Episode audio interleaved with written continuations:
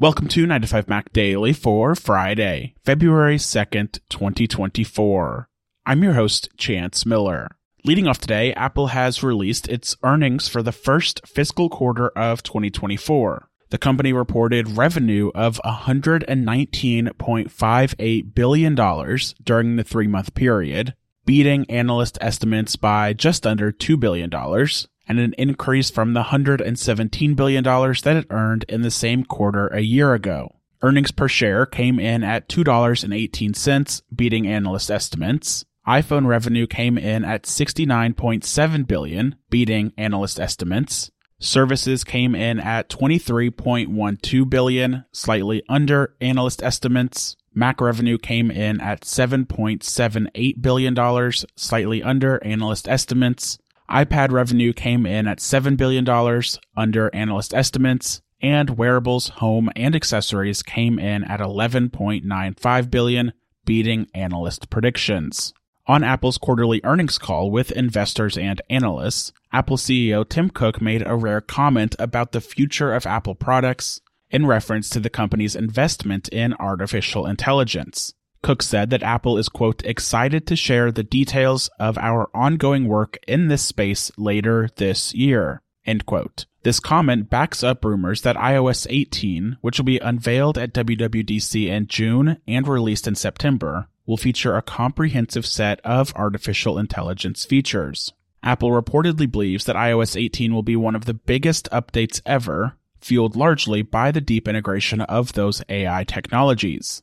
Furthermore, on this week's earnings call, Tim Cook added, quote, as we look ahead, we will continue to invest in these and other technologies that shape our future. That includes AI, where we continue to spend a tremendous amount of time and effort and we're excited to share the details of our ongoing work in that space later this year. End quote. The pointed remarks certainly seem to be a response to some industry and investor narratives that Apple is falling behind the likes of Microsoft and Google in artificial intelligence technology. So it sounds like WWDC this year, at least according to the rumors and even Tim Cook, will be an exciting one with new AI features for everything. Also on this earnings call, Tim Cook and CFO Luca Maestri commented on Apple's recently announced App Store changes in the European Union. Most notably, Maestri revealed a statistic about the importance of Apple's App Store business in the European Union, saying that it accounts for around 7% of Apple's global App Store revenue. This is a good example of why Apple is only bringing most of these App Store changes to the European Union, to comply with the Digital Markets Act instead of bringing them worldwide to get ahead of other potential regulations. You can find our full coverage of Apple's Q1 2024 earnings at the link in the show notes below. And rounding out today, Apple Vision Pro launch day is officially here in the United States. After first being announced at WWDC back in June, Apple's first spatial computer is now available to the masses. The first pre orders are starting to arrive on customer doorsteps, and the first Apple stores are now open for in store pickup. Apple stores across the United States are opening at 8 a.m. local time today for the first pickups and for the first demos. So if you aren't ready to spend $3,500 on Vision Pro itself, you can head to your local Apple store today to get a demo. That demo will be 25 minutes long and guide you through how to use Vision Pro what content and apps are available, and making sure you can find a fit that is comfortable for you. For this weekend, Apple Vision Pro demos at its retail stores are walk in only on a first come, first serve basis. But Apple says that scheduling a reservation will be possible from apple.com or the Apple Store application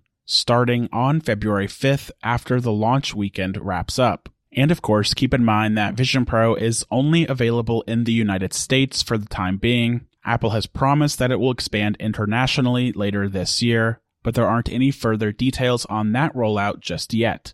You can hit the link in the show notes to find our full live blog coverage of Vision Pro launch day with pictures from around the country. That wraps up another episode and another week of 9 to 5 Mac Daily. As always, if you like the show, please be sure to check us out on Apple Podcasts, where you can leave a rating and a review to help more people find the show. You can find all of the latest Apple news on 9to5mac.com. follow along with me on threads at Chance H. Miller, and we'll be back on Monday for a new week of Apple News.